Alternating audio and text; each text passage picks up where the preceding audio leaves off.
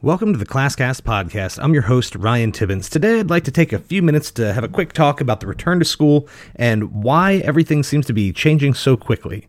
Right now, that last part, that's kind of silly, right? Because it seems like since March of 2020, everything changes quickly about every two to four weeks, right? We get new guidance all the time, whether that's from the CDC and the World Health Organization, from local school boards, from you name it, right? It's just a time of constant, constant flux. But in this case, I want to talk specifically about how many local school divisions, uh, both in Northern Virginia where I live, but also nationwide, are, are making rapid changes to push back into schools. Now, First, of course, there are some schools that have been in person or, you know, hybrid, you know, distance learning and in person all, all year long since September, uh, you know, August of 2020. But in, in many places, particularly in suburban areas, uh, some urban areas, generally mostly know around around big cities and around the coasts, have been online for most or all of the school year. But now, as we're into February and getting into March of, of 2021, we're hearing more and more places pushing to get back into school. We've seen a lot of places that have already reopened, you know, in January or December, which is really kind of strange when you consider that the, the health numbers, the community infection rates, et cetera, were really hitting their peaks in late December and, and into early mid January. So the the question that I hear a lot of teachers asking is why now? Why are we suddenly making this big push when when the health risks appear to be at their peak? Uh, you know, and, and, it's it's a valid question. It's a fair question. Uh, where where I work, you know, the the schools have done a fantastic job. Local government's done a wonderful job getting teachers vaccinated, uh, getting us sort of bumped to the to the top or near the top of the list in terms of priority. And and so you know, I, I would say logically, if if the community is going to do that work and and secure the vaccines and get everybody vaccinated and, and as safe as we can be to get back to school, then logically we should be heading back, right? I, I don't know that it makes any sense for a teacher to argue I need to be vaccinated early and then I also need to stay online. Like if you're going to be staying home, then you probably didn't need the shot. But you know that that piece aside, I'm hearing a lot of talk from a lot of very good teachers, very smart people who who seem to be frustrated or confused about the push to return. So where I'm working, you know, we're we're making the return to school in person, um, hybrid, of course. You know, some kids will be in class and many kids will be online. But we're, we're seeing that shift coming for the earlier grades in mid February and for the older grades, uh, you know, for high school in early March. But just as soon as that decision was made, there's suddenly this new push to get everyone back into school four or five days per week. Now, there's this huge push for five days a week, but as long as the hybrid format continues, as long as many or even most of the students are going to continue to be online, teachers are going to have to be planning in different ways, adjusting their materials, etc. I don't know that five days per week is going to happen, at least not for this school year. I think, you know, in the fall, it's perfectly reasonable to expect that we're going to be back in school full time with a distance option for some students. But in in the immediate situation where we've sort of fallen into this schedule where you know like many places we're doing four days a week. For us monday is the asynchronous day. I know many places in the country wednesday is that day.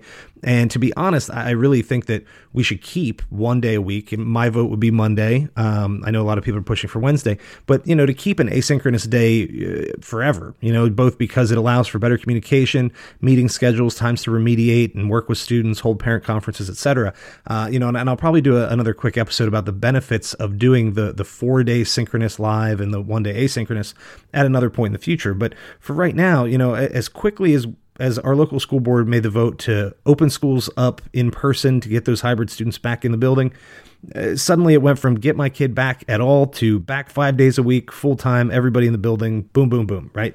And and what's interesting is as the parents started saying that, right around the same time, you know, a few weeks later, suddenly the school board, even the most cautious members of the school board, are starting to sound like they're in support of this. Suddenly there's a lot of talk from people who earlier in the year were as cautious as you could be, were suddenly saying, you know, hey, I, I think that by, you know, April or by May, we can have students back in school in person four days a week, not just the one or two days, you know, that, that a lot of places had been talking about.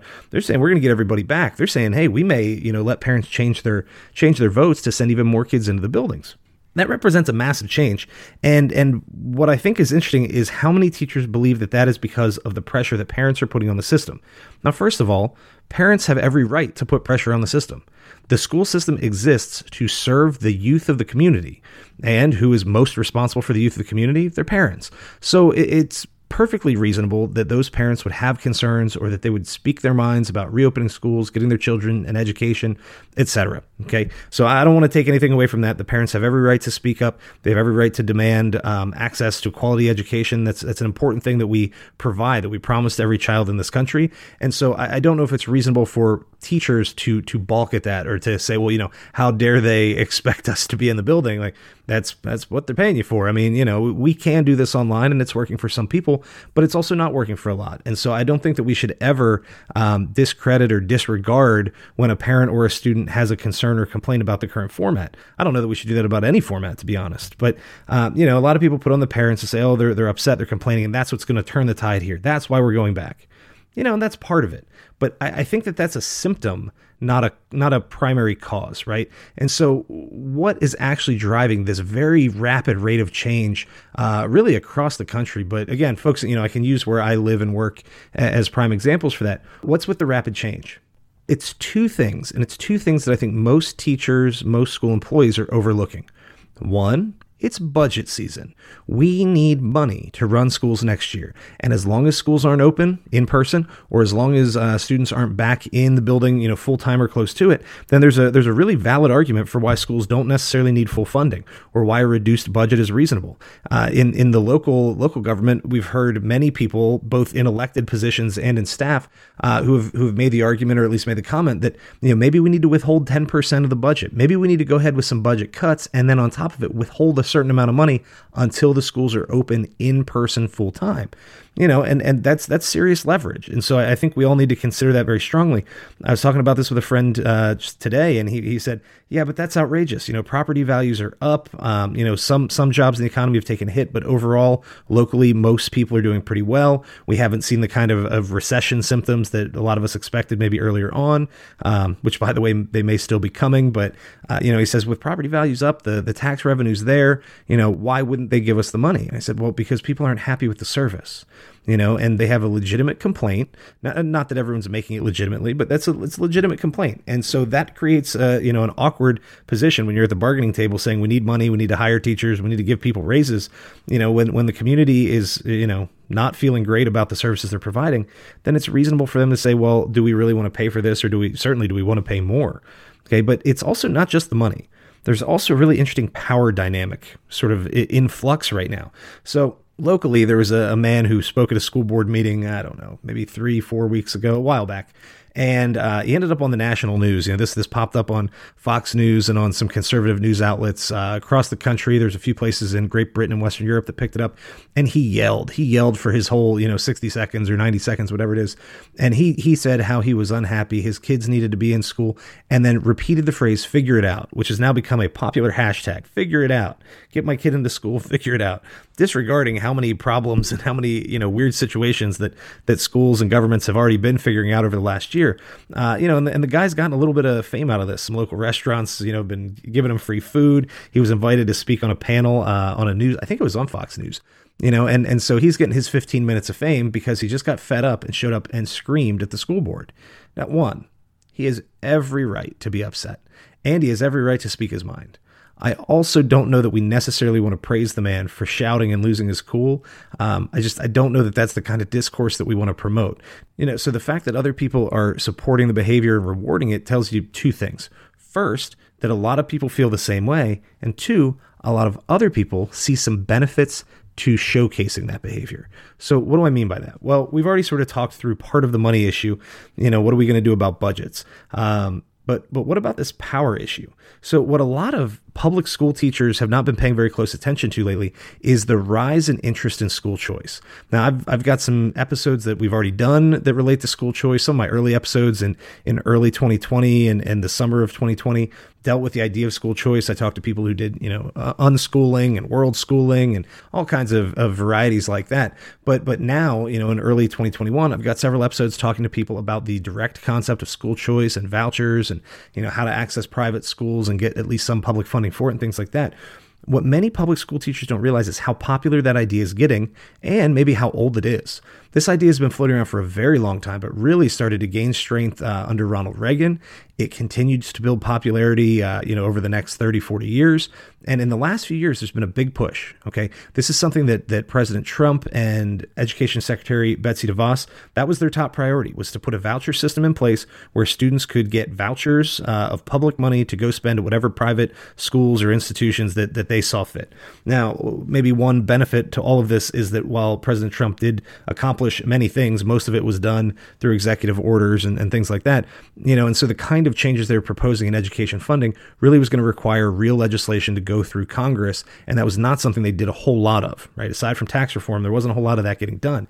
And so, you know, it didn't actually happen but it did help to popularize the talk and it, i think it attracted attention uh, to and maybe support from many other people in government particularly you know people right, conservative, Republican, etc. But what's really interesting is that as the pandemic has pressed on, as many schools have been closed in person, you know, and students have been learning online, you're having people who previously would have never considered leaving public school, people who love the concept of public school, who never would have advocated for school choice, suddenly considering the idea because now they're realizing that if that public school isn't providing quality service or the service that they like, they don't really have other good options. Yes, you can pay for a private school out of pocket, but many families can't do that or would feel an, immense, immense constriction on their, their personal budgets but with a little bit of public funding, you know, whether that's the you know, $5,000, $8,000, $12,000, whatever it may be, with that additional funding made available, some families are realizing, hey, maybe I could pay for my kid to go to a private school. Maybe I should pay for some of these other options, et cetera, et cetera. And so what we're having is this sort of uh, renaissance of, of the school choice discussion. And so you have people uh, on the policy side, people who maybe advocate strongly for public schools, pushing harder than ever to maintain public schools, to maintain public school funding. But you have this growing interest in school choice. There's this growing cry for uh, fund students, not institutions, or some variety of that. And so when when we have these ideas, you know, it all sounds good. It's hard to argue against choice because who doesn't think people should have choice? Who doesn't think that people should have freedom? Who doesn't think that parents should be trusted to make good decisions about their own children's well-being and education? However, the concept of choice is a little more threatening than that because in, in the long run, it is likely to undermine the public school system in many ways. Uh, and, and the first and most obvious one is going to be by essentially removing funds. Now, in the short term, I think a lot of places can and probably would experience savings, particularly if they were to offer vouchers at a lower at a lower price, a lower rate than what they actually spend on average per pupil. But in the long term, as more and more private schools, charter schools, unschooling centers, et cetera, open up, that creates more and more opportunities for people to go because there will be more availability. The price will drop a little bit. And so people will start to see and potentially be attracted to those options. Now, again, this is where I'm sort of stuck. And this is why the ClassCast podcast is having uh, several guests and I'm recording several episodes on the concept of school choice because I'm, I'm torn. On one hand, I love the public school system. I, I, think it needs massive renovations and improvements and all that. But as a concept, it's a good one, and it's something that we should guarantee to everyone. On the other hand, it's hard to say that people shouldn't have the choice or the influence over their own education or over the education of their children. It's hard to say that we need to use the tax dollars to fund the school system when for some students, maybe they would be better served in a different school setting. You know, are, are we trying to fund the best education for each individual student or are we trying to fund a school system? Ideally they're the same thing. Ideally, we don't even have to have this discussion. But we all know that there are at least some students who are not and maybe never have been served well by public schools. We also know that there's some people who have legitimate reasons for looking for other options. So, what does all this have to do with our return to school? Well, now somewhere around 30, I've lost track, but somewhere around 30 states in the country have pending legislation that would change the way we fund public schools. Essentially, you have 30 or, you know, give or take 30 states that are considering the options of vouchers or some other method of delivering education dollars directly to families rather than to the local public school system. Now, the family could, of course, continue to say, I'm going to public school and their funds would just go there, but this also means that they have the choice to go elsewhere. And when you're in the middle of a pandemic and the school is maybe not functioning as it normally would, you're online, you're hybrid, you're part time, you know, whatever it may be, it's reasonable to think that many parents, many families would look elsewhere, sometimes because of the quality of education. And in some cases, it would probably just be because they want their kid in school, whether that's for childcare issues, uh, socialization, or, or the actual schooling itself. So when when teachers get confused or teachers are getting upset and saying, "Why on earth are they pushing for us to go back to school four and five days a week with large groups of kids in the room when just a few weeks ago we weren't going to be going back at all?" You know, how do you go from all distance learning to a couple days a week hybrid to get everybody back in the building in just a couple of months. What explains the rate of change? It's not one guy yelling at a school board. It's not one group of parents who show up and have their kids read scripts. Now, those people are part of this. Those people are driving part of this. But there are much, much bigger issues at play, and most of them are political and financial. Okay. So we have to be concerned about the budget because if we can't secure funding from communities to support the schools, to pay the teachers, et cetera, then all of this is for nothing. Okay. I know a lot of teachers who would prefer to stay online in the short term, some for the long term. Some are waiting for vaccinations. Some want to wait for the vaccination and for community infection numbers to drop. But I, I, tell you what, if you're serious about keeping your job, if you're serious about newer teachers, you know, people with less experience, et cetera, keeping their jobs next year and beyond, then we probably need to get back to school sooner rather than later. I'm not saying we need to do it now, and I'm not saying we should rush, be hasty, be unsafe about it. I'm just saying that right now we're, we're right at that point where local governments, where boards of supervisors have to decide on budgets and school funding for the next fiscal year. And as a result, it's going to be much, much easier for those elected officials to say, we're going to provide the funding and to maintain their own political careers for them to get reelected if they say, we're only giving the funding if you're back in school.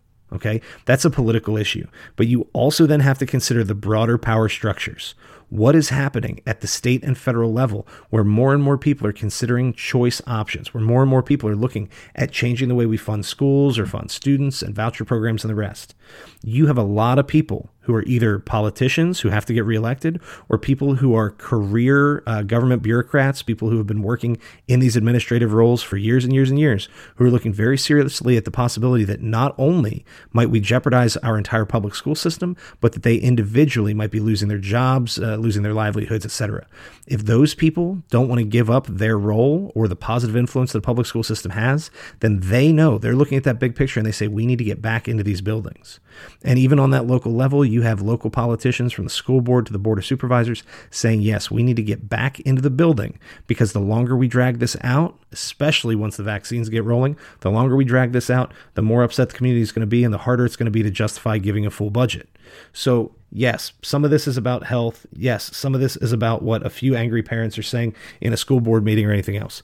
But the big drivers, the big things that are happening right now that are going to cause a very fast shift back into schools in most parts of the country coming up over the next uh, next couple of months this spring, uh, it's not just those angry parents. It is about budgets.